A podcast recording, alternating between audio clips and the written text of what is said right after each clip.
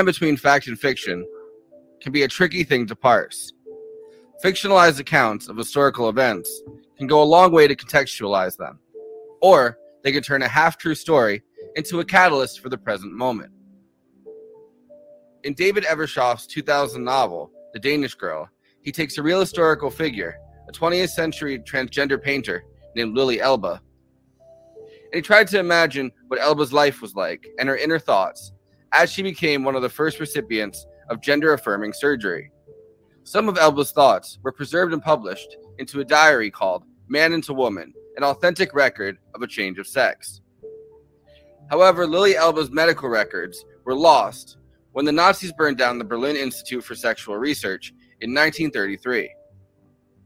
The institute was run by the acclaimed sexologist Magnus Hirschfeld and cared for many of the first transgender surgical patients, as well as employing numerous transgender people. Hirschfeld and the director, Richard Oswald, also co wrote the first pro gay film, different from the others, in 1919.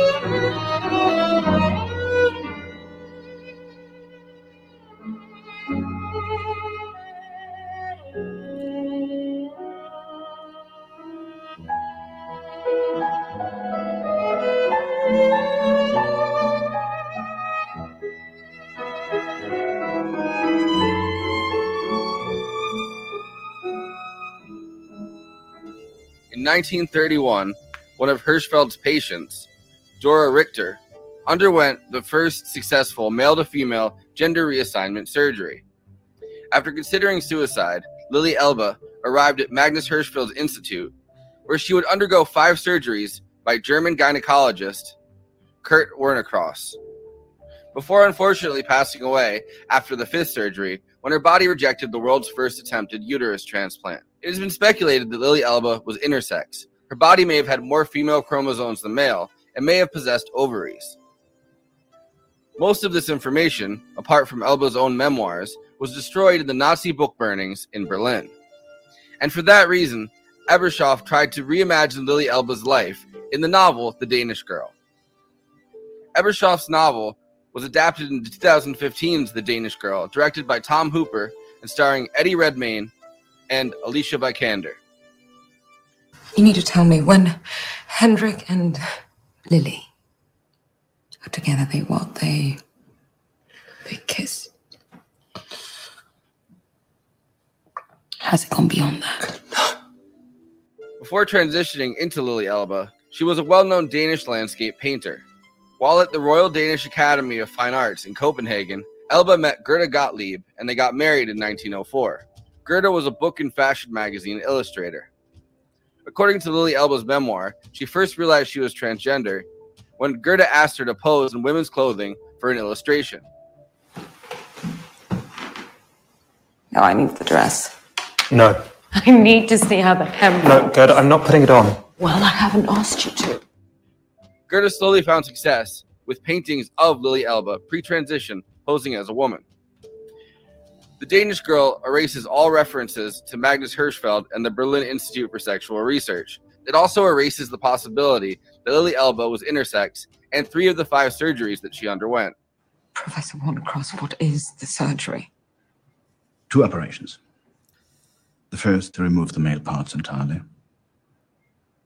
The second, once you're strong enough again, to to construct a vagina.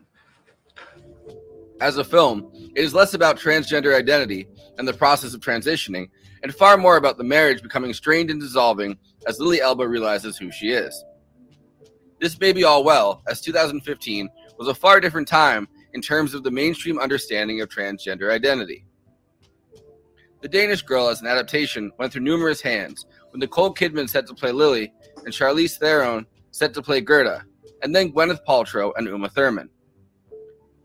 Tom Hooper finally picked it up after the King's speech in Les Mis. Eddie Redmayne and Alicia Vikander were both hailed as stellar performances.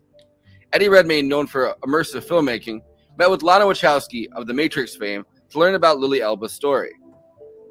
Alicia Vikander, who's the emotional rock of the story, was nominated for Best Supporting Actress, should have been Best Lead Actress, but whatever, and won at the 2016 Oscars. I need to see Einar. Let me help, please. I need my husband. Can you get him? I can't. I need to talk to my husband. I need to hold my husband. I need him. Anyway, before I introduce the panel, let me say, please like this video and subscribe to the Movie Night Extravaganza YouTube channel. Also, we are now monetized, so if you have any pressing questions during this live show, send us a super chat. We are absolutely obligated by international law, human rights law, to answer it. We also have a Patreon, patreon.com slash movie night extra. All of our after parties are available on there forever. Okay, let me introduce the panel.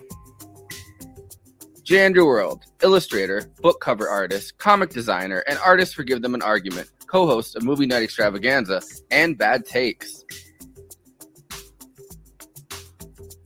Kristina Oakes. You can find her streaming on Twitch at twitch.tv slash cosmopolitics, and she is organizing our Big Gay June extravaganza. Ben Carollo is the first trans woman to have a show on TYT, a Rebel HQ contributor, Twitch streamer, and Marxist YouTuber.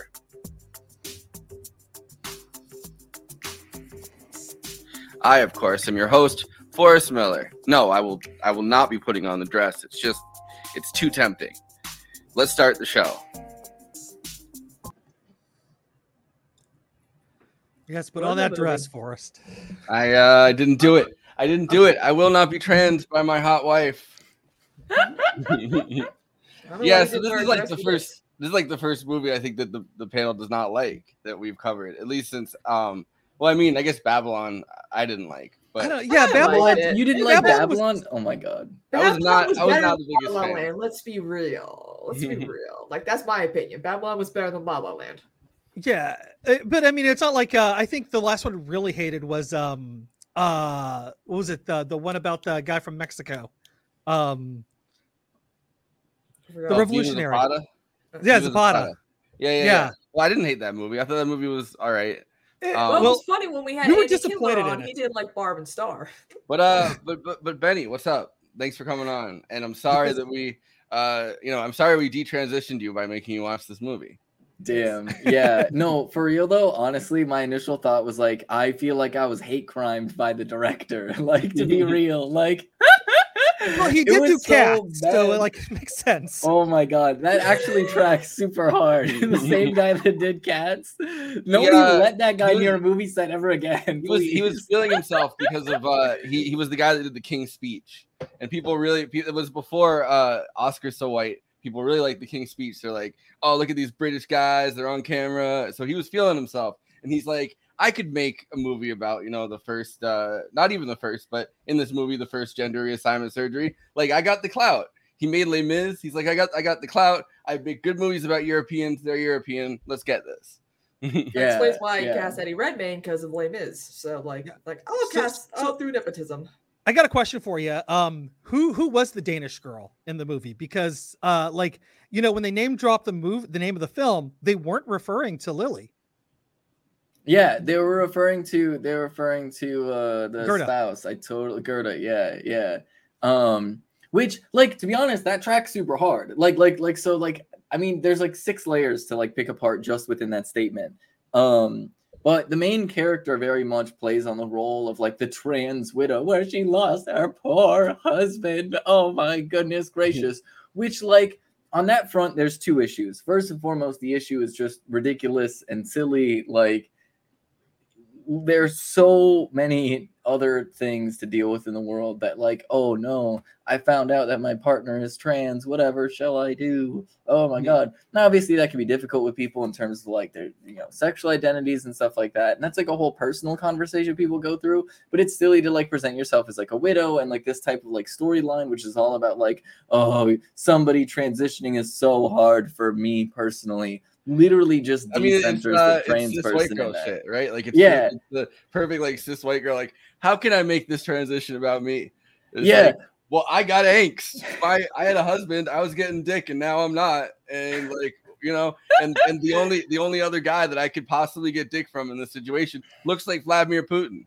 You want me to Like- get from Vladimir Putin? Is that what you're? You think I'm? You think I'm? We, you- we can't have I those look- godchildren of Vladimir Putin Oh my looking guy. god. You think I'm? Oh you think I look Ukrainian? Like, is this the situation that's happening right now? So Uh, I think don't- The frustrating part about that though is that the real Oh, life that bad. person was this like total baddie who's like this like up like publicly open lesbian and is like yes i'm in this lesbian relationship. It's an open relationship right? And they're like super supportive through it. So like like where exactly is like i mean they had like a whole plot line about like oh my goodness is she cheating on the wife? Like oh is is, is lily cheating on on her partner? And it's like they were in an open relationship when they were alive in real life you know like this is just everything about that is just so silly so they what was take the point of this somebody movie? I know, no, and because like I mean, I just wish people would think about it because like on some level they're like, oh yeah, this was back in time, so people weren't as accepting back then, so it must have been really hard. But it's like, okay, but you realize the type of people who are going to be the ones that come out in a time like that are going to be the ones who are like, no, you don't understand. I'm like, like literally, I'm gonna be like the biggest lesbian about this right now. Like, I'm gonna be like the queerest person out in public. I'm gonna be in the news. Like it's the people who have, you know, it's it's that like airplane meme, right? It's like the airplane meme. It's gonna be the people who are like the most confident in themselves, like outgoing and stuff, that are gonna be the ones who are like, yeah, even though it's all the stigma, I'm gonna like just live my best life. And that's literally what she did. That's why we even know her name in the first place, because she was literally talked about in newspapers as a publicly known trans person a hundred years ago.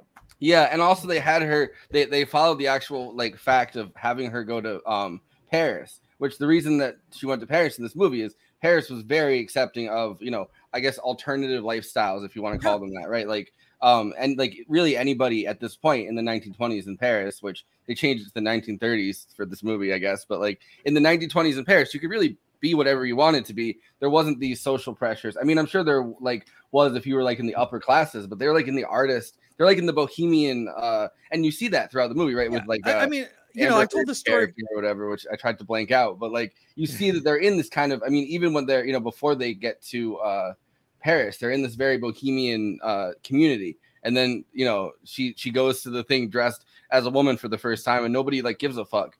And and no and nobody thinks that this is they know who that is. You know what I mean? Like they they they know who that is. She's like she's like, oh, I'm getting away with this. Nobody knows I'm me. I'm I'm my cousin. It, like I don't know. Which she did. She did actually say that she was her cousin or, or uh, her, her own cousin or her own sister uh, from uh, from time to time. But but so that that that part is true. But I don't think uh, I don't think it was presented well. yeah.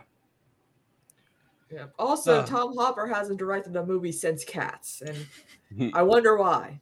COVID. oh my god. Um, um, James Corden uh, was like, "Hey, if you don't fucking uh, you know not direct a movie again, you made you made me have to fucking show my cat butthole. And if you don't make me not direct a movie again, I'm gonna hit you with the carpool karaoke. It's gonna be car accident karaoke. oh my god. Yeah, my God. It's, it's just so like because like we all thought the King's Speech. Like I watched the King's Speech, I liked it. I'm like, yeah, you know, this guy's potential to be a great director, and then this movie, and then Cats, and I was like, And, and like, and Les Mis. But I like Les Mis was fine, but the problem is you can't live, you can't sing live on set. It's just weird. But like, uh, I just feel like this movie could actually be like remade and done properly because we know more about these people now. And it's just like, you know, 2015 was a different time. The only person that was really open and trans was Caitlyn Jenner, who could have been a good example for people who Speaking came of out as speaking of trans car accident karaoke, am. I right? Yeah. But now she's Well, and like, the she- Wachowskis. Let's let's not forget Yes. them. Uh, like like, you know, we we actually Yeah. had like working people in Hollywood that were respected yeah. that were trans that could have directed this film. Uh, yeah. Oh yeah. Definitely. But it's just it baffles me that like Caitlyn Jenner could have been a good example for people who came out as trans a lot and transitioned much older later in life. And now she's just jealous of all these like transgender influencers who are all over TikTok. I'm not even talking about Dylan Mulvaney. I'm talking about there's so many more out there.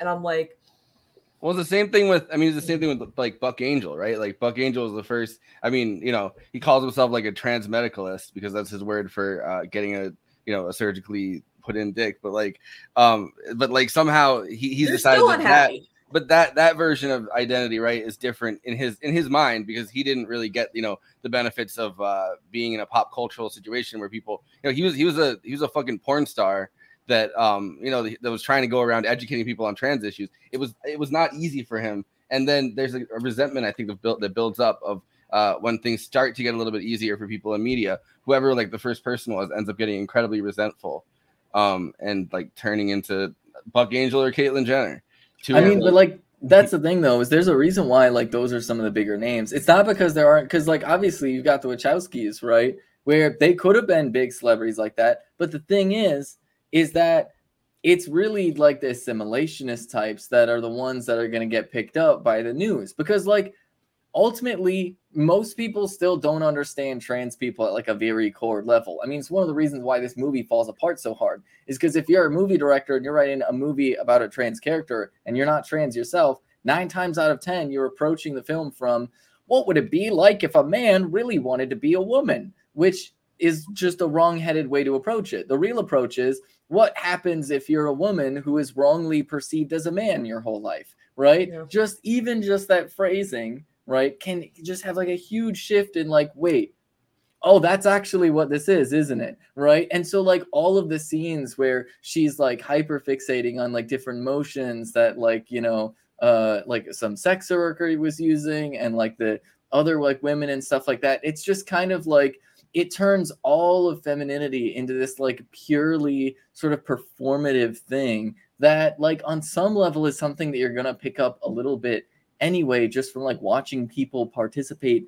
in society, right? But and this is like where like part of the trans experience is kind of defined by this, where it's like, you know, if you're trans, odds are you're probably going to display some type of behaviors that are in alignment with your gender identity. And I know this is really wild, you're going to get harassed for things like that, right? Like straight up, Yeah. you're to have people who are like, why are you behaving so femininely, right? Before you might even realize you yourself are trans. And so it's like, it's like a whole entire thing where fundamentally there's just this lack of understanding about trans people. And so it's people like Caitlyn Jenner or Buck Angel who are willing to lean into like, you know, this like assimilationist nonsense, uh, or like these things where like, you know, they they fetishize themselves in like different ways, and they like they do all of these like just like awful things that are Yeah. not in any way, shape, or form representative of like what like regular trans people think and then it, you create these like incredibly cringe awkward characters that are so uncomfortable when the reality is like if you hang out with trans people and obviously i'm biased here but i do hang out with a mm-hmm. lot of trans people so i've got some experience. Trans people are really cool. Some of the most outgoing fun people that you could possibly be around because One of my they're favorite people car who- trips. yeah, Yeah. like like literally trans people actively decided to be themselves, right? That's like the Yeah. whole thing is like being yourself as like an active process despite having to deal with like a lot of nonsense from people. And so it turns out that trans people end up being some like the coolest, like most charismatic people out there. Um Yeah. and And- once and- again I am biased. And you know? there's It's, uh, um there's this one actress named Cassandra James who is, I think, maybe the first openly transgender woman to be on a soap opera. And you would think with these old folks who watch your hospital, they would be incredibly transphobic. They would like just, oh, but they're like, we want more of her character. Like we want more of her on General Hospital. We want more scenes with her. We want, you know, she's in a in a in a relationship with a cisgendered male. And everyone's like, you know, we want like there might be one or two comments that are like typical, oh, like she's a man or whatever. But like the amount of people who like accepted this character, this person, and, and again, and it, deals with the like, you know, she passes, she's she's gotten all the surgeries done. And so like my thing is like, you know, it is possible for a lot of these people to, you know, you know, be more, do be something. I mean, she's she's she also she's an activist. She does a lot of different things. I just feel like, you know, when when you're documenting your transitioning, it might be a lot harder for people to accept, which drives me nuts because I'm like, you know, it's it's not walking a the park. There's a lot of ups and downs, and I feel like this film just doesn't really get into the heart of like you know the ups and downs of what it's like to be trans and like you know. Well, when it does. comes It does if you're a, a cis woman in a relationship with a trans person. That's about the it. one you you you see all of her ups and downs, but you don't really Yeah. see. You never really get into the head But of about uh, me? you know the Lily Yeah. the Lily character or not the Lily the uh Yeah, you yeah, never, Lily. you never get to the head of the Lily character who who's you know I mean she's just one day she's like uh you know like a, a guy and then she has a completely different personality as a girl which is like I guess that's the way that you know a cis uh like a, a cis man would understand it like writing the script but we just talked about um, Moonlight with Dan from the internet like we just had a long conversation about that that's a movie about i mean it's not about being trans it's about being gay but it's a movie you know that written by originally written by a gay man about his own experience that movie felt lived in that movie felt um like multi-dimensional that movie felt everything that this feels like it lacks Yeah. Yeah. No, I mean it's the because the problem is like people totally misunderstand what transition is all about, right? Like, you know, like straight up, there's this weird pressure, I think, that a lot of like the media faces to intentionally portray trans people as these like pathetic, helpless creatures that are like the victims of society and oh, you'll never be like oh, what you really want to be and this, that, or the other thing. Just this really like, and it's so weird, right? It's so, so weird because it's so like incongruous with the experience. Because the truth of the matter is, like, they're afraid to like have trans joy. They're afraid to like have people be happy, especially if they're being a dyke about it, right? Like if you are just like if you are literally just like, yeah, I'm gonna be a tomboy. I'm not gonna get bottom surgery. I'm not gonna voice train. I'm just gonna look and I'm gonna sound like this. It's gonna be really hot. I'm gonna be popular, and I'm gonna hang out with a bunch of other queer folks too, and maybe be poly about it as well. Right, like literally, cishets will like their heads will explode. So like, I don't Yeah. think that like literally like watching that movie, like you take out, you do poly erasure, right? You do the lesbian erasure of the the uh who is really the main character right which was her wife right you you get rid of the fact that she was like uh lily was just like this public figure who's like so confident and like doing parties and stuff like straight up like it just strips all that away because i think people are genuinely afraid of it. Like the the worst thing in their minds that they could possibly imagine right is like some like trans woman in particular just enjoying her life and having a fun time right? And uh you At know that's I, at least in ways outside of like the uh puritanical uh you know set of morals that we've imposed as a society right? Like uh, at least out, outside of the norms of like oh well well if she's in like a relationship with somebody and she you know she stays in that um you know that that like uh even though she's transitioning right? Like it's it's the masculine feminine thing if that dynamic is still there or if she's you know hiding out in the house and you're like wow that's so sad you know the wife's out at parties and she's hiding out you know in the house and kind of being miserable it's like well she's almost being like it's almost like penance like she's uh being punished for you know it's, the way it's like that a she Hays is. Code thing. yeah yeah Yeah, No, so it's like yeah, she has to die at the end because it's the Hays Code, and you have to punish, uh, you know, your trans people. Apparently, I don't know. Is Well, that the the Hays okay. Code? on TV shows they always kill off the gay and trans characters. It's the kind of Yeah. the same thing. Like uh, you know, there's a trope where pretty much every time on you know, in a TV show that you have a character that's gay or trans or any kind of you know any, anything outside of like a, a Yeah, They did that Kill all Your in the family with the drag queen, that even Kill your- lovable bigot kill your Archie gays. Bunker.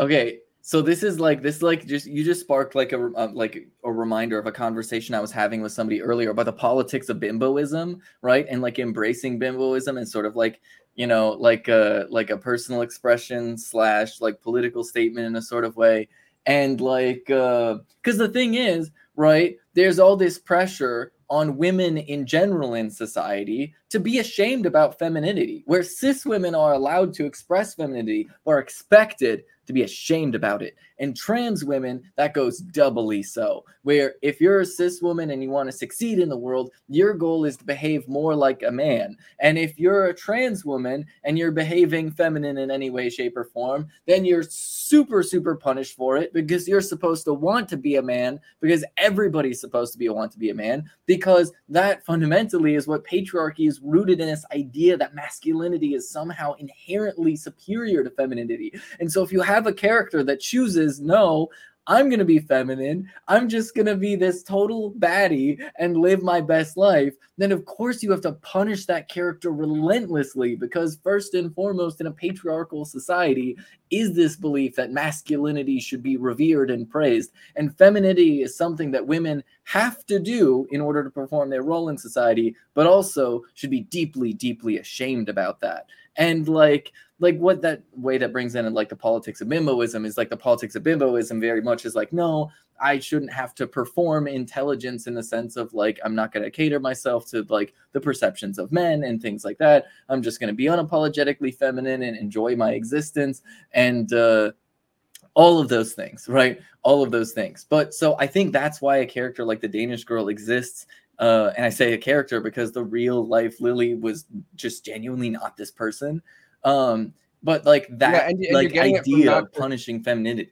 not just from sorry like not not not to interrupt just like backtracking for a second on on a point like you're you're getting this from uh two different sets of cis men you know what i mean like you're getting this first from her her actual diary which is the only record we really have of her uh, written in her own hand was heavily edited by her friend who was i think he was a gay man but he was like um you know he he uh, published her, her diary after her death after the nazis burned down the you know all of her medical records. And then on top of that you're getting it from a director. Well and then you're getting it from a, the guy that wrote the danish girl book which he's imagining what she is going through based on both her diary and his own like hey this is what i think trans people are going through thoughts. You know what i mean? Like so you're looking at it from that. And then on top of it this is a movie that's written you know that's directed by a man who's also like a cis man who's also uh, trying to navigate what he thinks a you know a trans relationship is. And to be honest uh they do go back a little bit and um add some of like the more because i think the book is so highly fictionalized that it loses like just the essence of everything. I haven't read the book but like this is my understanding of it. Um and I can play a clip where they talk a little bit about this, but like I think they, they lose so much of it in in that moment that like they're like, all right, well we'll add details from her actual life, but adding details from her life is not going into the mind of somebody who is going through this transition and who's living in a place that's different. It's not America, you know what I mean? Like she's living in in Europe at a time when there are a lot of places where uh, you know, it is highly homophobic and transphobic and puritanical, but there's also places that are. One second, my dog's uh, wants to wants to hang out, but Yeah, but no, it- it- also she's also living in a place where uh you know she's going to these cities that are hot spot like the major cities you know what i mean like berlin uh paris like all these places are are, are like known hot spots for um, Yeah. people who are living you know uh alternative non you know non-puritanical non all right i guess that probably the character So that connected dots in my brain. I just want to say this really quick that like if they were being more true to the actual story, like since you mentioned Babylon earlier, this movie like like the first sequence, like there was a few sweet moments that were like, oh, these are some sweet moments before it just went like, oh, what are you doing? Right? But like between that and then the end of the movie where with her dying and her final surgery, it should have been like the fifth surgery and not the second surgery, which was just weird, silly erasure. But the middle part of the movie should have looked a lot like Babylon. It should have been like, let's party, like let's enjoy ourselves, let's be artists, let's get weird with it. Yes. Some relationship drama in the middle of that, but then like the only the only scene you get you of that is deeply um is not only deeply awkward right? When she uh kisses the the guy that ends up being like gay it, it's, it's her seeking out some kind of balance again like some kind of heteronormative balance where okay well she's you know she's starting to realize that she's a woman and she has you know a, a separate personality that's which like why would like why are you, are you are you trying to you know imply that uh trans women are just like it's a split personality thing? That's already weird but um but like she she automatically seeks out like a guy and she's like oh i just lost myself and kissed this guy and it feels like they're trying to restore the balance again where it's like a woman and a man like look trans people can exist this is a real thing you know people are trans but uh not it's only not is it, something like, that's new. Yeah. not, not like not only is it inherently awkward not not only is it inherently shameful but like oh you're just gonna go try to you know mac with some guy again you know No, like- for real. Okay, that's a perfect case study in why you need to be careful. I like I as a trans person, why I need to be careful. Well, like the things that I say to cis people to explain things, because like there were just some specific things of, about like um referring to like Lily versus I forgot the dead name as like different people in some ways, which is sometimes like what how trans people describe their experience. Because like in my experience, to a certain degree, like me pretending to be a man for a huge chunk of my life to a certain like was a, there was a certain element of playing a character there right and, And saying "Well, the- that, that character is not really around in the Yeah. biography by the way uh that that's how she she referred to herself Yeah. there. So, which which i can understand like trying to find a way to express this without having the language yeah Uh, you know, yeah it makes sense yeah but, but they go on. turned it into this weird split Yeah. like they, they they turned it into this thing which is like its own separate thing right like that's a thing right like and like you know it's like that are- movie uh like- three faces of eve that we that we talked about with marina is actually a good time. movie yeah but like but it, it reminded me of that where like she walks into the room and she's, she's she's like a completely different personality. They're like which personality are we dealing with today? And you know she's like she's like well now i'm lily. I'm you know kind of shy and uh, i want to get married and have kids. And then it's like what personality are you now? And he's like i am einar i am a just a, a guy that draws the same landscape over and over again. which he didn't Yeah. do! Yeah. It's Like, and then like her paintings the are gorgeous! he- like it's the landscape where he first kissed a guy if like Yeah. you realize halfway through the movie he's like I, I mean, what did they go to Wikipedia only see the one painting on the Wikipedia page and just just go on from there? Like, like what the fuck? Like, like the other thing that drives me nuts is like, like and he's, whole and he's been fired up about this all day by the way the whole He's- color scheme of the movie is is based on like that one painting, which is which is where it's kind of washed out and and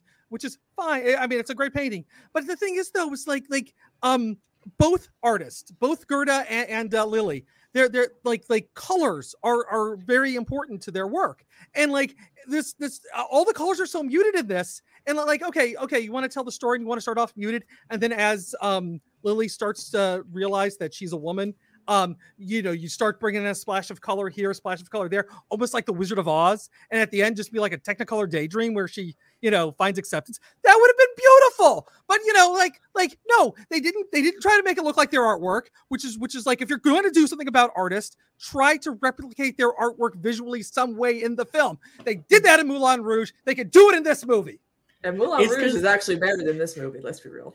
No, they're so afraid. Like this is the thing. They're like people are genuinely afraid of the idea of just like trans women just being these little happy dykes enjoying their life. Like heaven forbid you have like a lesbian relationship that is an open relationship that's just like you're having a good time and you're artists, right? Like because I I like there's all this weird puritanical nonsense that people have in their heads about all these things. And there's just so many like there's just so many so many layers to this. And like we also have to point out how like weird and ableist it was for them to like make it seem like the main character had like did when she definitely didn't have did right? That's just a- a- ahistorical. And like it paints this weird picture of trans people that's harmful to trans people. So just kind of like harmful all around.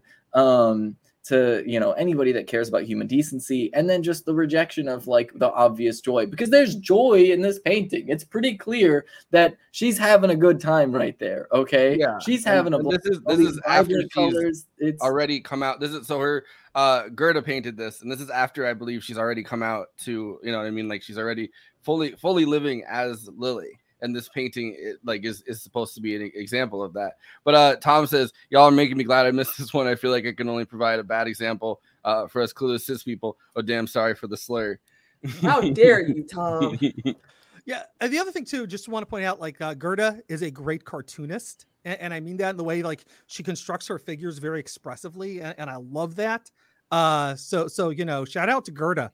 Um, you know, if you if you want to check out some great cartooning, check out her work for for some of that. Uh, uh, and I and I use cartooning in a very abstracted way than what people think of it as, but uh, because uh, you know, she did a lot of Rockwell- fashion fashion magazine. Yeah, yeah. I mean, like, uh, uh, who was it? Um, J.C. Leyendecker, who, who, um, who, who actually deserves to have a story told about him. And if there's a gay writer out there who wants to to do a story with me, I, I want to do a graphic novel about J.C. Leyendecker, who was the. Um, uh, we don't know much about his life because he burnt. He uh, after he died, he had his uh, live-in partner. Um, uh, we're assuming it's his partner, but it's basically his hetero life mate, model, and uh, everything like that, uh, or whatever. It's it's it's confusing because we don't have any any like hard facts about his sexuality.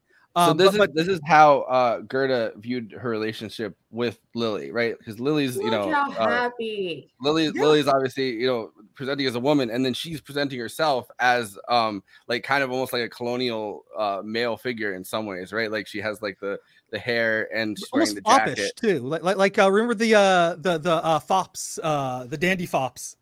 yeah. No, she looks like uh she looks like a non-racist Thomas Jefferson or something here. oh my god. Yeah yeah. No we stand we stand an old timey okay an old timey butch cis lesbian and her trans partner okay? Like that's a classic that is a classic relationship dynamic in the queer community okay? I see that relationship dynamic on Twitter. trans pretty- woman? Yeah. This is like that's like half that's like half the people who are like and check out my OnlyFans. Like yeah yeah They totally would have had an OnlyFans back then. I mean, have you seen some of those paintings she did? She would have painted things for doing porn with me. I mean, I sent you, I sent in uh, our chat. Uh, uh, sorry, Benny, you didn't get to see this, but uh, was just uh, two women doing 69. Uh, was, was one of um, uh, Gerda's uh, paintings, and um, yeah. uh, there's another great one where she's like, uh, this one woman's tickling the other one's vagina with a feather. Wow. Okay, Ooh. that sounds like a very heterosexual interaction. I'm clearly she was upset about her wife uh coming out as as being a wife. Like that's ve- ve- she seems like a very heterosexual woman who who who would have issues uh with with having a wife. this is uh this is this is her this is her once again painting her like painting her white. This is her painting Lily. Uh, you know, Look those lounging. pastels. I mean, those are beautiful. Yeah, bring some color into this film. My God, well Yeah, black no. and white.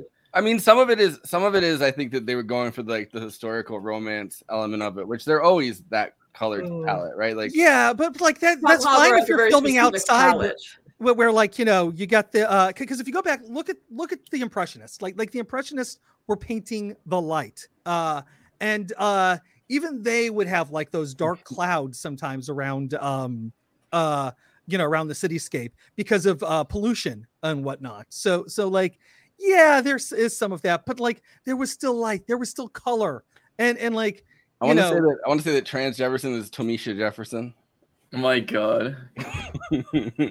Um no, yeah, like there's so many. I'm trying to think of like what other big issue that I had with the movie. Obviously, like they did do the the classic thing of like oh like where she's like fetishizing everything in like a weird way and it's like this p- performative stuff which is like really it's just really silly and weird and like it's so disconnected from people's actual experience like as trans people but it shapes a lot of how people view trans people in general. Like there are a lot of people that think being trans is some sort of like fetish or something and uh like a trend that just happened like a couple yeah, of years yeah. ago. I don't. I Yeah. don't, uh, a lot of those people seem like they're people that don't get any pussy. Like those, that seems when when someone is like, "Hey, keep your fetishes away from our kids," it's always somebody that looks like they've never gotten pussy in their life, and they're You like, know, like Ben or Ben Shapiro yeah, Yeah. he got he got mad about the transgender Barbie poster that came out like two months ago, and I'm like, she's everything. He's just Ben.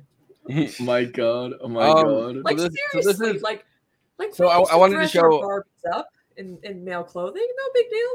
Like I don't get it. Like um in their own i guess in their own uh style this is the movie that magnus hirschfeld who ran the uh berlin sexual research institute um they they took scenes from uh the movie that they made in 1919 it's him and the director richard oswald and um this is the first pro-gay film they ever made and it was at that uh, institute so Great. they actually did find some of the film from this and uh so here's a couple minutes of it ooh.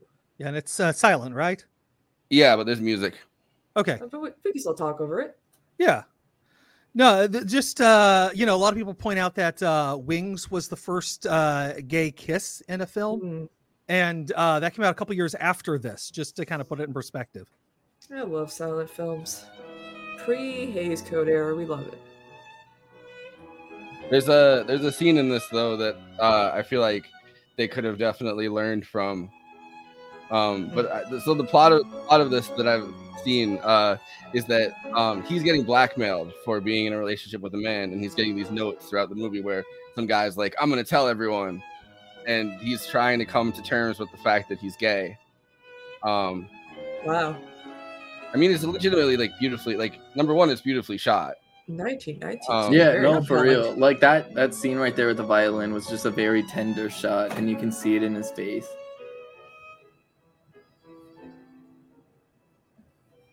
That guy was like homos and you can, like you can- what the fuck bro that, what the? Ger- germans like- have some of the creepiest faces God damn it, giving us a bad rap, man. That's Germans. Ugh. Well, I'm 69%. And, and like, like you know, he's naked underneath that coat. yes. i was shows them my i was shows them my dick He's fapping you, we know it. shows them the dickin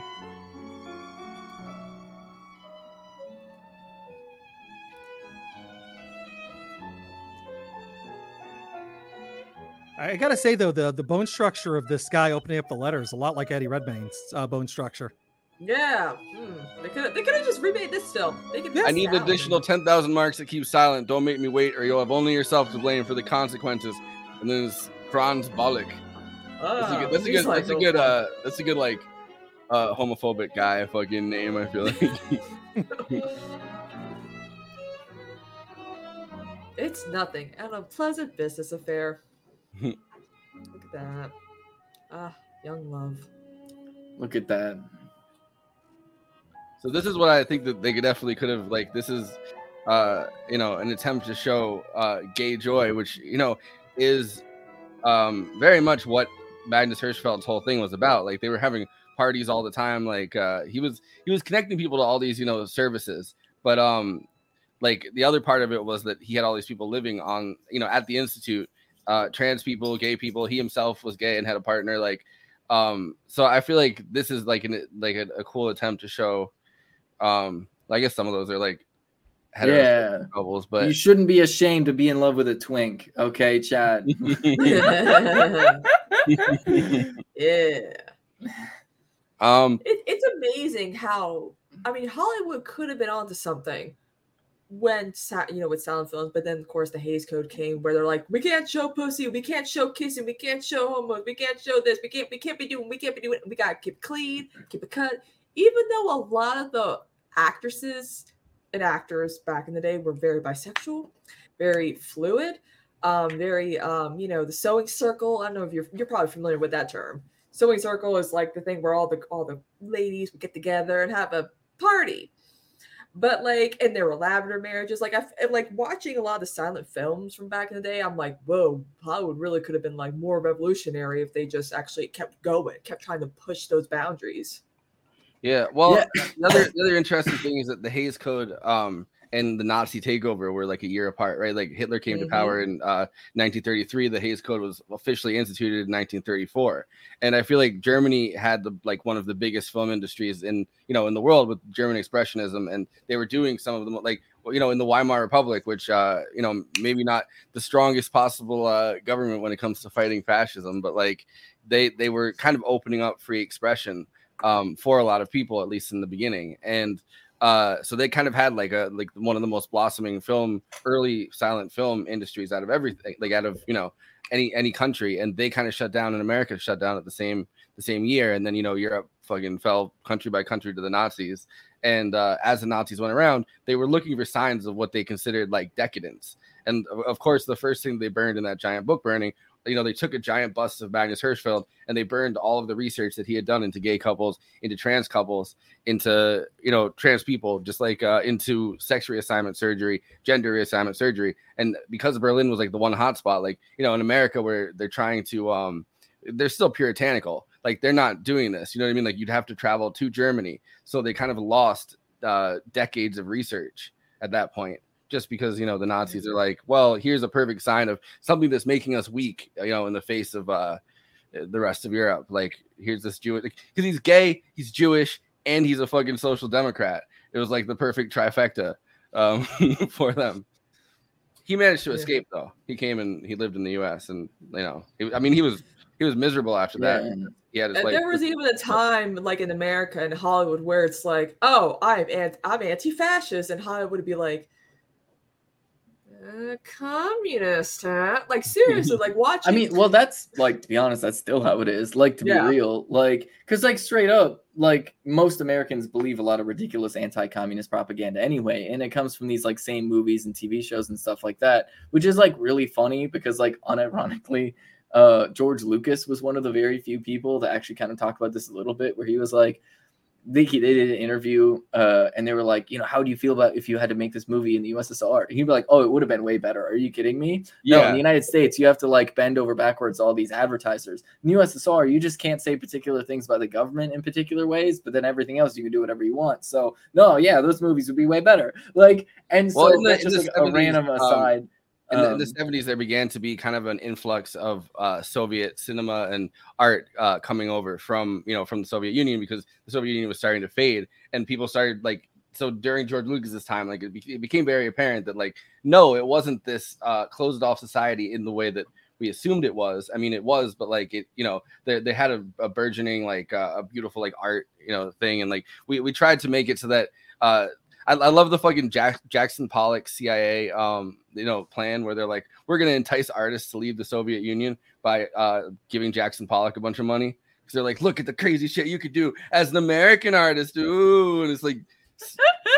when like a lot of the trends came from Russia, a lot of the big trends in the United States, like especially like um like the sort of what we would call today like retrofuturism like originally was that like futurism that came from the Soviet Union. That's like a whole nother aside. Um, but uh I think one of the big important takeaways from this though is to remember that like look, all this stuff like about like all the poly trans people that are out living their best life, just being as queer as possible like we've always been around. We literally have always been around. There have always been like transgender polycules out there. There's always been like you know there's always been like just like uh you know these butch lesbians running around doing their thing and you know the people are in love with twinks and all that stuff. Like it's always been around. It was only when social media came around that everybody started to realize that all of us queer folks are just hotter and funnier than everybody else and then they all got weird about it. But Well, like in all also, seriousness I mean, though also like the, the age of the age of mass culture where like one of the one of the dumbest ideas that we've possibly had within the last you know 200 100 years is like uh just because people see different lifestyles like they're gonna want to emulate them. And it's like well people people don't have their own minds. Like that's just the assumption that people can't think for themselves right? Like if you see two dudes kissing like uh in a movie like there's still like the idea like well you know if a kid sees that they're gonna kiss a dude. And it's like there's there's an assumption that our minds are Is so it because you want to kiss a dude and you're just repressing yourself? yeah. Well there's just like, Like- a, a thing that like uh, our our minds are so malleable um that we can't make our own decisions. And you know with the culture of like free choice it's pretty funny that that we also have the idea that like yeah you but you can't present those choices right? Like yeah um, yeah. you know like you have free choice. Like that's the big thing that we talk about like uh, freedom of association free choice free speech. But it's like yeah but like the second you have an idea that's not like hey uh men men there, there's men and there's women and you know they they should get married and they should have kids like anything outside of that people start to freak out because they're like our minds must be so malleable that you know if, if people see that if, if that's represented on screen you know like the, the only uh thing is that every child will then be gay and do you, do you want that I think there is a small element of truth to that in just the reality of like, you know, like you can just choose at any point in time to be poly, right? Like you have to like be smart about it and like know what it means and like do your do your research so that you're not like a you know you have to build a lot of social scripts, right? You what have Joe to Rogan was talking about with do your own rules research? are and stuff like that. You know what I mean? like, well, you know what I mean. Like you gotta you gotta understand the social scripts, right? You gotta Yeah, yeah. understand. You gotta how get to, be ivermectin. right about it Eh, yeah, just like any other relationship, right? Um, and like even when it comes to like gender stuff, you can get a little funky with it. You can be a guy, but be a little bit of a girl about it sometimes. That's okay. Like, you know, and uh, so I do which think they were, which they were like, fine with. They were fine with until the language started getting um Like- people started having the language to describe what that was, right? Like people are fine with you know David Bowie, uh, Well, you know, Freddie Mercury, Elton like, John, or, like, yeah, Like they're fine. people like, people were kind of people were kind of fine with that until people started having the language to be like, hey, this is like a you know this is like an identity you can have. These are not just like quirky characters. Like there there is a whole tradition of this, and they're like, whoa whoa whoa whoa whoa whoa whoa, a tradition. Yeah, I tradition that I, could supplant this tradition of just dressing like a fucking slob, which I do too. So I'm not, you know, but that's like, what they. I they say our generation is so sensitive. Like you motherfuckers grew up with Bowie, Elton John, all of these very, very, very, very flamboyantly queer like men, very queer like you know, like you know, women who dress very Freddie masculine. Mercury. Yeah, like seriously. But like they, they say we don't have a and they say that we're sensitive we don't have a sense of humor. I'm like, did we just like laugh our asses off on TikTok for like a week now because some billionaires decided to implode at the Titanic wreckage? Like, come on. like okay well because here's the thing though is like there's an element of unreality to celebrities right there's an element of unreality to celebrities and that's actually part of what leads a lot of this like i mean honestly like nazi rhetoric that the republicans push because if the only trans person you know of are celebrities there are a lot of people that do just genuinely think that like that's like a big city thing. That's a hollywood thing. That's something for these rich and famous people because they don't realize that like look you're more likely to encounter a trans person in a trailer park than a suburb okay that's just the harsh reality because we live in a deeply transphobic society so when you're in this middle income bracket you're one of these like suburbanites the only queer people you know of are these like celebrities right now people have kind of become fine with gay folks because they're like oh snap one out of like you know I don't know, 10 people is gay or something like that. So you just know gay people. Like, I'm sorry, if you are a One of the live human person, was you know gay. gay Come on. People. You know, I think I think they all were gay. Um, just be real. Like, I'm just gonna be Uh-huh. real, okay? Like, let's be real. Jesus would have loved OnlyFans girls, okay? He hung out with sex workers and washed random people's feet, okay? Like, we Original I know- foot no, he right would- there, we- we were gonna find out like Jesus's uh Jesus' whole like you know time in the wilderness or whatever. We don't know about like we know about like six years of Jesus' life. We don't know what he was doing for the other ones. He disappeared. Yeah. Well, no, he we also don't know like- what he's washing feet with. Yeah, But was he disappeared at- a cat boy? Okay, we need to know. Well, Okay, he, he disappeared at 12 and then didn't come back till he was 30 and nobody Yeah. really asked questions about what he was doing that time but it'd be funny Yeah. if like jesus had like a of a slut. had like a washing feet blog like he didn't come back because he realized like yo i could make way more money if i just take pictures of like me washing feet like some people are like into that like um like but yeah so like i mean ultimately like queer folks have always been around. We've always been hilarious uh and awesome and cool. Um and people can't handle that. Uh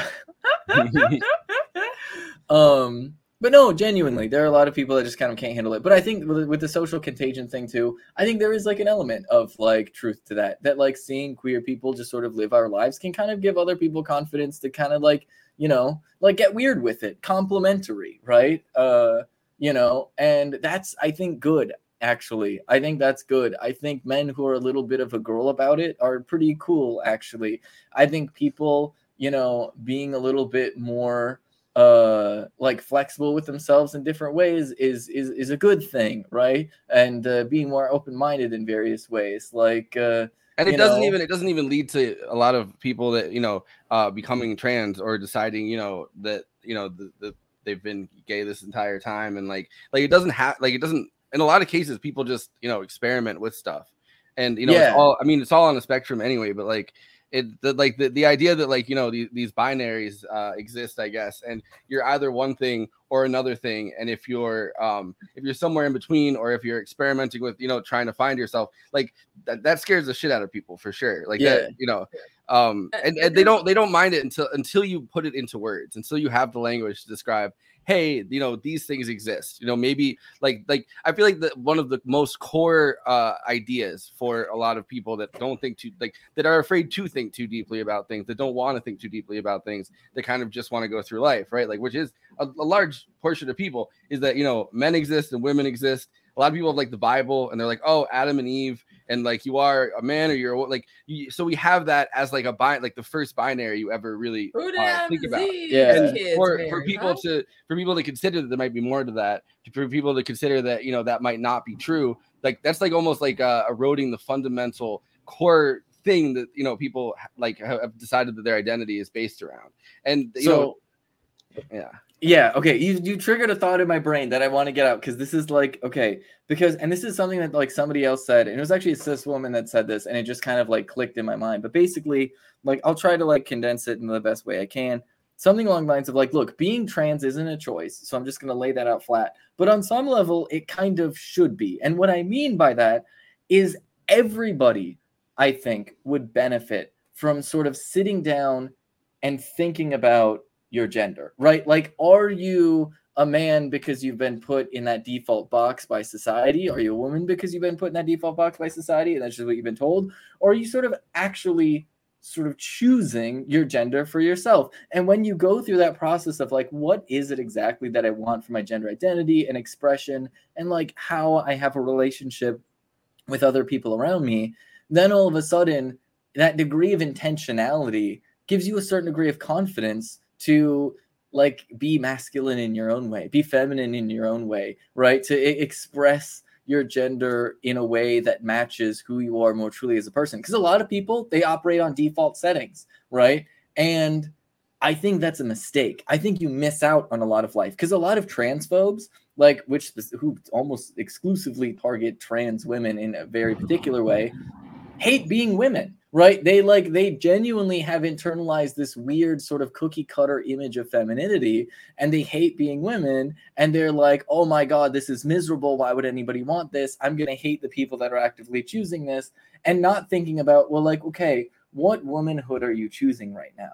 What like what womanhood are you choosing right now in this moment? Or is it something that you feel like is being imposed on you? Because those are very different things right? And so i think everybody would benefit from like sort of actively choosing your your gender if that makes a sense. So like on some level you don't choose it. It is just a subconscious part of your brain at least like you know i don't know. I'm not like we don't have the time to get into the discussion about like julie serano's like concept of subconscious sex but that is like a whole nother thing. Um but like so no it's not really a choice but also it kind of should be. Everybody should approach it as a choice right i, I don't know if that kind of makes sense is, it, is this tracking Yeah, like with like my, my I have an older sister. She's seven years older than me. And she was always a tomboy. She's just like my father. She was like into sports. She wanted to play drums and not clarinet. She was the first girl to be on an all boys little league field because she was better than the boys. And, and she had a very her her first haircut was very, very pixie cut short like my mom's, because my mom always liked her short hair. They were trans investigating her when she was younger. My mom took her to ShopRite. She has her ears pierced, and she's wearing like whatever basic girly outfit, not a dress or whatever. This man lunges, yanks my sister away from my mother. Is like, "How dare you put your son in these clothes? How dare you pierce your son's ears?" And my mom's like, "Get your hands off my daughter." And with my, my sister being involved in sports, a lot of people always thought that my sister was going to end up being gay because stereotypes, stereotypes, stereotypes. But um, me, the very feminine daughter, ended up being bisexual. So she still thinks she's she still doesn't believe me. My sister, dad, she's like, "Have you ever looked at vagina?" I feel like you're doing this to be progressive. I'm like, I'm like, I'm the, I'm like, there were no rumors about you being gay in high school or middle school, right? She's like, no, I'm like, but no, there was always rumors about me being a lesbian. I'm just saying. um yeah i mean i and, and i think that i wish there was like better language a lot of times to discuss like people that like don't fit into that binary. I mean non-binary obviously but like i feel like most people are non but like non-binary. Like i feel like most people don't fit into molds of of, of gender that we impose on people because obviously you know gender as the the cultural rather than like the biological identity that people have right? Like uh the cultural roles like as as society moves towards you know uh, like everybody being in the workplace um you know rather than just like men being in the workplace uh like in the 70s during like the um you know women empower in women's empowerment movement which you know there were good sides too but also there's the side of it that's like hey we need to get like women into the workplace too. As that became more more of a thing like the those um i think those gender roles started to get very very confused for a lot of people who then clung to them harder because And they look didn't at- want look Yeah. at men's fashion in the 70s too. Like like uh you know they, they were like um wearing like really tiny shorts with neckties and uh long hair and like like the, you couldn't do that like in the 60s. Um uh and that was accepted normal uh for for a bit. Mhm. Yeah, I mean there are different layers to it though, and it kind of gets complicated and like unless you're having a conversation specifically about this, it's kind of like hard to like encapsulate all of the nuances of it. And that's where like I will point people to Julia Serrano's Whipping Girl, which is a very very good book that kind of introduces the concept of oppositional sexism, which is this like idea that men and women are opposite genders that are in conflict with each other, um, which is just not true um, and that's like a whole nother thing um, and then also introduces the concept of subconscious sex which is different than gender identity. Um, and those are two important things to parse out from each other. And all these things get really complicated because a lot of the baseline assumptions that people have are really based off of like a lot of nonsense. Like even a lot of well-meaning people will say things like oh sex and gender are two different things which is like kind of right? They're kind of different things, but not entirely, right? Because, like, how would a biologist categorize my biological sex? Well, I've got estrogen flowing through my brains, and I've got some parts that people would consider to be stereotypically female, right?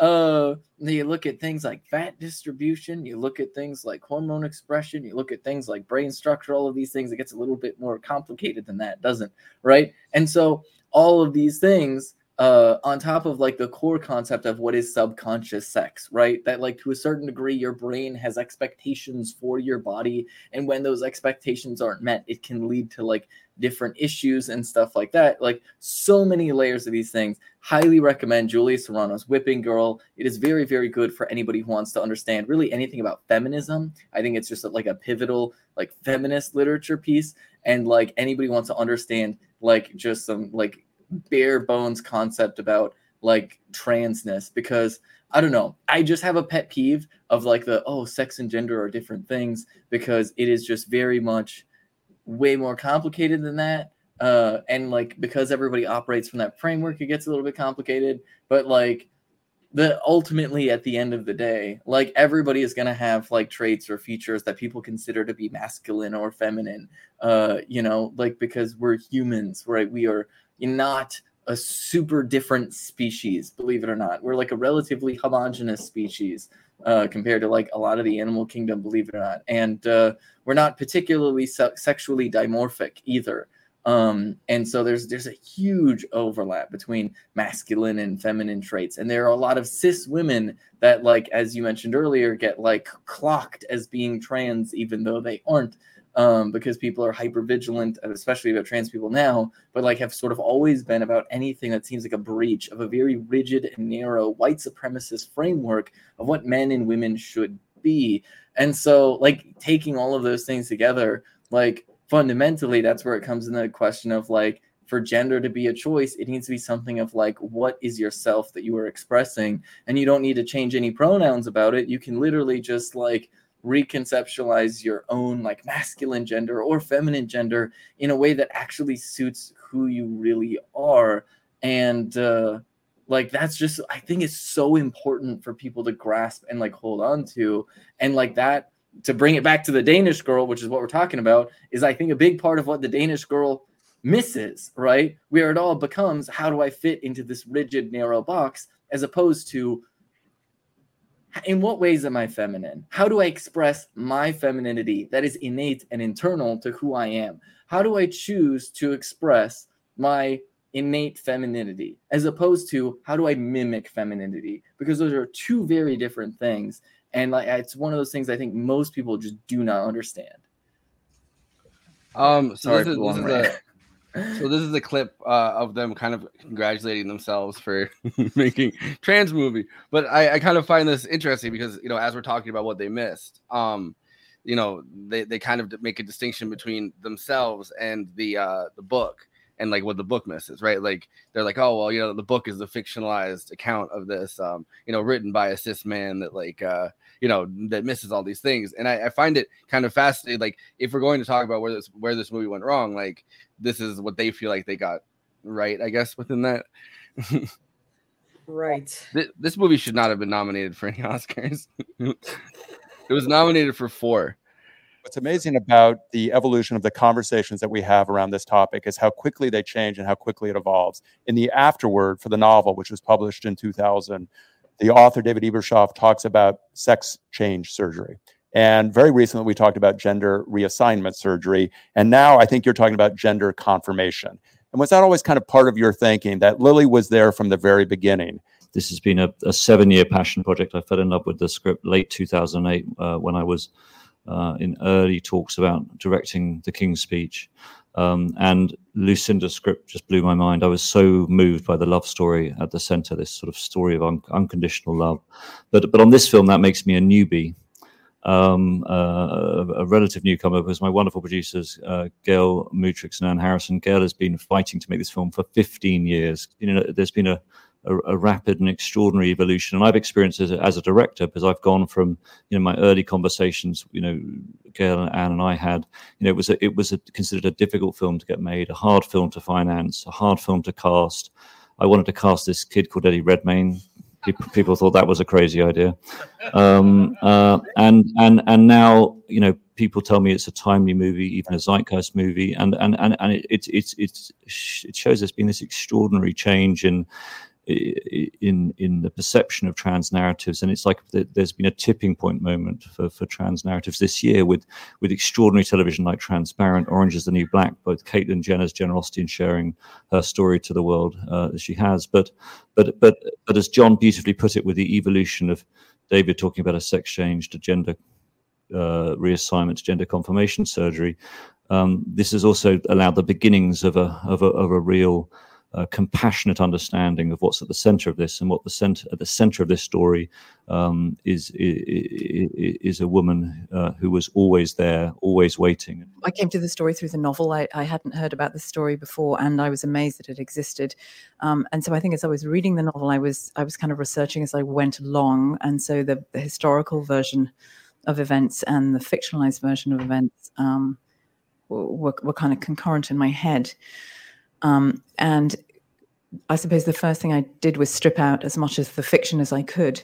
Um, and I think you know a great deal of that's gone, and and the, and the story is now much closer to to the events as they happened. There wasn't a huge amount of very good uh, data about uh, Einar and Gerda for all, all, sorts of reasons. I mean, partly to do with the way women's and queer history tends not to survive, but also because of what happened in Europe in the 30s, shortly after those operations. Um, so Lily Elbe's medical records, for example, were held in the women's hospital in Dresden, which did not exist by the end of the war. It had been bombed uh, into obliteration. So, um, but, but gradually, we, we, we had great researchers to help us. Uh, um, the producers had a terrific researcher who helped me enormously with finding academic research and, and research that was in Danish and so on. Um, but I think my feeling was always to I always wanted to, to take the story much closer to the couple. I wanted it to be a very intimate, under the skin account of that marriage. I didn't really know how else you could go the journey with them other than to really be very immersed and and and and inside that marriage so that you know at the beginning of it uh, einar presented as absolutely persuasively male uh, and by the end of it you look back and realize that, that that, that was always Lily. And I think the only way you could really make that arc was to really be under the skin of it. So my process was really about getting rid of as much, uh, leaving out as much as I could, in mm-hmm. a sense. Have you actually read her script? Because because it is written like a Harlequin novel. Like like like you know the scene where where um you know Lily goes into the uh into the production shop and fills all the furs like like it, it sounds like she's about to come in, in that uh in the uh, script like uh, I'm sorry I, I I'm gonna call BS on this woman. oh my god no this is so embarrassing like we tried to keep it as true it. as possible we, we... it's like I I don't know. Are people like that weirded out by like polyamory? Right? Is this where I mentioned my three girlfriends and boyfriend? Like, is this like like I don't understand where the where like like you hear, oh, they're in an open relationship, and you just turn it into, I bet she was really salty about getting cheated on. Let's make that a plot line. Like, yeah, I mean, I think that's that's relationships. that's what the the book is about, and I think the book is far more tawdry even than the movie is, and I think the book. Uh, because it's like just some guy kind of writing it, and there's no other books uh, at the time. He wrote it in like 2000, and there were, there weren't other books I think where the that were like novels where it was like a uh, transgender protagonist. So he kind of just imagined like what she was thinking the entire time and what his wife was thinking. And I think that that's Yeah. a lot of the stuff that they stripped out um was like you know their their passionate relationship that i mean they did get divorced at some point and she like married some guy from italy but i, I think that that happens long after she uh yeah, you know, had- there, Yeah. there, there, there was a yeah there, there a marriage was annulled in uh 29 if i remember correctly and uh uh yeah and, and then um she i don't remember she she married uh this guy who who might have been gay they might have been beards for each other i mean that's probably what happened yeah yeah i mean there's there's no actual evidence for this this is just conjecture. Like conjecture the uh, Roosevelts. yeah Yeah, I just like I don't know. Like there's like everything about this movie is really frustrating, but on that front, I mean it's just um oh shoot, I might have lost the thought that was in my head. Uh just think about Oh my Roosevelt's God. there I mean, I, I could see it. I could see it being like, uh, I, I could see it being like, well, we can't have her be, you know, trans and poly, and uh, you know, also And like this, the wife and is, that. is- and have a lesbian like- in it Yeah, It'll like I, I could see them. I could see them being like, and, and have the you know you know the first uh, transgender clinic that you know existed and, and that whole story. I could see them being like, that is that's too much for us to uh for us to put on the public right now. They just got used to having Caitlyn Jenner. Like, yeah, oh, that's what I, whenever anybody talks about the conversation moving fast, that's what I wanted to bring up because that's that's Julia Serrano's Whipping Girl came out in 2007, fully 8 years before this came out. So it's not that the conversation has been moving fast all of a sudden. Oh my God, everybody's figuring out what. Can you even believe everybody's discovering what transgender people are? What are we going to do? This is a breaking new phenomenon that nobody possibly could know about. There's definitely no trans people we could interview who ask us on the subject. When, like, it's like, okay, what year is this? Julia Serrano wrote Whipping Girl in 2007. We've known what trans people are for like a very long time. Uh, it's just that cis people are deeply resistant to the idea of listening to a trans person, right? I mean, I mean, and that literally is why there are like tons of trans women out there who have like master's degrees and OnlyFans because literally people are so transphobic that like, and once again, this ties into uh, specifically the way trans women are perceived and the way femininity is perceived, that anybody seeking to perform femininity in any type of way is quite literally seen as without agency and infantilizing themselves in a weird way because femininity is infantilized. Femininity is stripped of agency. And so fundamentally, it doesn't matter how brilliant of a genius you are if you're a trans woman because you are actively choosing femininity. That must mean that by definition, your value can only be connected to your sexuality because, of course, if you can't have children, then what other use do women have? And that is how society views trans women. And unfortunately, a lot of hashtag allies have exactly the same view of women and exactly the same view of, of trans women. And that's actually why Julia Serrano's book, Whipping Girl, is called Whipping Girl, because the whole idea is that trans women are women that you can hit. That, like, literally, it is women who are undeserving of the basic layer of social decency that is expected that cis women are afforded uh in like public spaces if that makes sense which is something that was hard fought for but also like is something that has historically very much left out trans women. And so like as just a random aside i don't know if if you're a woman who dates men uh, especially if you're a cis woman who dates men how a man treats trans women in public is a pretty good indicator of how they treat cis women in private. So keep that in mind in your dating life um, and uh, I think it's also an important lesson to learn about society because truly, like transphobia, specifically trans misogyny towards trans women, is what you is what you get when you live in a deeply patriarchal, misogynistic society, and somebody dares to choose femininity in any type of way. And really, it just is. It's just misogyny all the way down, to be honest. Yeah, and uh, with that, Andy, do you want to take us away with the plugs? All right. Um, It's starting Yeah. to get real stormy outside. I don't know if you guys have heard the the thunderclaps uh, behind me. They're like No. I don't I don't fucking know. It's kind of freaking me out. Uh, but yeah, Andy, take and how's Audrey doing? yeah, she was she was down here and like kind of was freaking out. And my mom was trying to get. I don't know how you guys didn't hear any of that. But uh, yeah, if you're watching us on YouTube, please do those YouTube things like comment, subscribe, hit that bell, and the big ask is to watch the video at the till the end because that helps us get discovered by movie fans, and it helps you get to hear that great Conan Neutron song.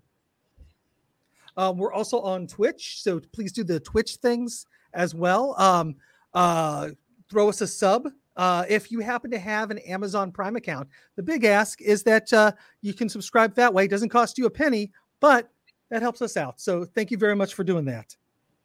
Um, we are on social media. You can find us on uh, Twitter, Facebook, and Instagram. So if you either if you're on any of those sites, find us there, follow us, um, talk to us. We'll talk back. Believe it or not, well, we're not just sometimes. Yeah, we're not yeah. just on the screen. depends on- if you get if you get weird with it, maybe not. Yeah, yeah, yeah, yeah. If you get weird with it, we might not, uh, or we might just screenshot it and talk I'm about uh, ourselves. I'm pretty hyped that I finally got onto Blue Sky. Oh yeah. Yeah, I have to talk with Emo Dragon about that. yeah, yeah. but why, why, why Forrest before Conan? Mm. Well, because because I don't know, Chris and I are in like a group chat, like, uh, and I was like, I, nobody invited me, and he was like, oh shit, I can invite you. They're Like, giving they more got it. codes out now. I just got a new code like four, like a day ago after like four days, and I'm like, Hmm. it's happening. Maybe they're ready to start really expanding. That's cool. Um, but uh, we do have a Patreon to help us expand. Um, so uh, if you go to, um, well, I forgot to write that down, and I don't forgot what it's called. Patreon.com slash movie night extra. Yes, there we go. um, doing good. But yeah, uh, patreon.com uh, slash movie night extra. You can um, help us out at a couple of tiers, and um, that really does keep this program going. Um, Conan's not here, but I do want to just say check out his Protonic Reversal. Uh, it's on Thursdays. Uh, I don't know who's coming up or who was just on because I also forgot to write that down, but that's okay. That's fine. And uh, you can check the Caterwall page uh, so you can see uh, uh, bands that we were at, and you might be able to see the back of Forrest Head. Yeah, the, the- Exciting. The, bald, a- the, ba- the bald ass back of my head. I yeah, I think you might see my cowboy hat too. So, so there you go. Yeehaw! um, and Kristina, you got a Twitch channel. Yes, I'm stream. Unfortunately, I'm streaming all the way until the second because I'm dog sick, and so I'm gonna have to miss our Independence Day extravaganza. Move our, like- Before I completely lose power like a certain talking bean guitar. Thanks, Tom. Appreciate that. And uh, Benny, um, I was trying to collect your podcasts and got distracted by uh, like looking at artwork um, because uh, I, I do that sometimes. So I did not write down your shows. And uh, but please tell us about them. Yeah, so I do Bleep Blomp Ben on Twitch. That is uh, like what day of the week is it? Wednesdays and Thursdays, uh, Saturdays and Sundays, all at 9 a.m. Central. Uh, and then I obviously do uh, with TYT. Uh, I'm, I'm on the, their uh, show, The Breakdown, at TYT Breakdown. And then obviously Twitter at Benjamin Carollo, although I really have not been posting on Twitter ever since I've been on Blue Sky, where I'm at Benny.gay, and you should all follow me low key. I have managed somehow to become one of the top 250 accounts on Blue Sky. Is that how you get, is that how you get to drop off the uh you know at like the the whole long fucking at address or whatever? Blue Sky Uh, social dot- Yeah. No, it's just blue. It's just at Benny.gay on Blue Sky. Yeah, but I I'm don't saying like all that is, long is stuff, getting you know. is getting onto that. You that can like, make your own like domain name or whatever. it's getting oh so why does everyone have the long ones? I, I just because got a on lot, there. a Yeah. lot of people just want to pay be for a domain normal. name. You know, you got to pay for your own. Do- Not everybody is like you know Benny mononym haver on BlueSky.com. you know what I mean? Like, Yeah. But uh Benny, you got some final thoughts that uh you want to express about this uh not so great movie? uh, yeah, I don't know. Fundamentally, I think I think everybody should read Julia Serrano's Whipping Girl. Anybody that watched this movie as penance to the trans community should read Julia Serrano's Whipping Girl. All right, um, Kristina. Why? You picked it. I know. We could have been talking about Priscilla, Queen of the Desert. That's what I wanted to talk about. Hedwig and the Angry Inch. I mean, I wanted to do I wanted to do To Wong Foo and talk about Patrick Swayze and Wesley Snipes. Really, yeah, and then you got job you got mad and you got but- mad that Benny didn't want to talk about that. I know. so Oh no, yours. I'm sorry. I just kind of started watching that movie a couple weeks ago, and it was just kind of like not my vibe. And I was like, Oh, it's, it's one of those few movies that's actually aged well considering all the drag discourse that's happened. I'm like Wesley Snipes, like, but yeah, I mean, eh, this movie should be remade without any like cisgendered, heteronormative people behind it, and actually, you know, be made and give and give her justice. Like I'm just saying, like that's I'm all. trying I'm to saying. think Make of it uh, like Babylon. Make it just like Babylon, unironically. Make it three and a half hours long. Why don't you? Let's do. Let's do it. I'm trying to think of the the the drag name for Wesley Snipes. What I would I guess uh West She Pipes. That would be my my Wesley Snipes drag name. Oh God. Wow. no, No. no. All right. Andy. Uh, Tax She Don't, I believe, is her uh, is uh, Wesley Snipes' drag name. Um, yeah, anyways, uh, uh, no, I, I just want to. The one thing I did not get to mention was the fact that, um, uh, oh, what's her name? Um, shoot, I had it right up here. Yeah, Gerda's artwork um, is heavily influenced by the Yukio, uh, Yukio. Ah, shit, I didn't. I forgot how to pronounce that word. It's the Japanese screen printing stuff that we saw earlier in this month in The Handmaiden. And it's it, it would if this movie was a better movie, I would be really excited to kind of connect the two of them uh, with like this little piece of art history because you can actually see like the Japanese print influence on the uh, 1920s flappers that she she did uh, a lot of her paintings of. And uh, uh, but uh, sadly, we didn't get that. So if um, besides reading that book that Benny recommended, go look at the artwork of uh, Lily and uh, Gerda, and you know just just enjoy it because that the stuff's great. And you know, um, I, I was not familiar with their stuff before this movie, and I'm glad I took the time to really uh, take a look at it and uh, uh, to, to to see it because they're they're really quite amazing uh, artists. And uh, Yeah, uh, they really I'm glad, are. I'm glad that they're on my radar now. And I feel like it's something you could put in like any house to like really class it up. Like her, her, Yeah. you know. Uh, I mean, I, I guess cartoon. Yeah, that 69 picture, you know, definitely needs to be in my wife and I's bedroom. I mean, the ones where they're like where they're dressed up Yes. as like uh 1920s ladies. Like I, I feel like that's Yeah. I feel like you could put that in any house, and then the house would instantly be classier. No, my wife would Um, love that. But uh, yeah, we'll be we'll be back on July 4th. We're gonna be talking about Independence Day. Uh, you know that's gonna be a good time. Thanks for coming on, Benny. Yeah, it's good to be here.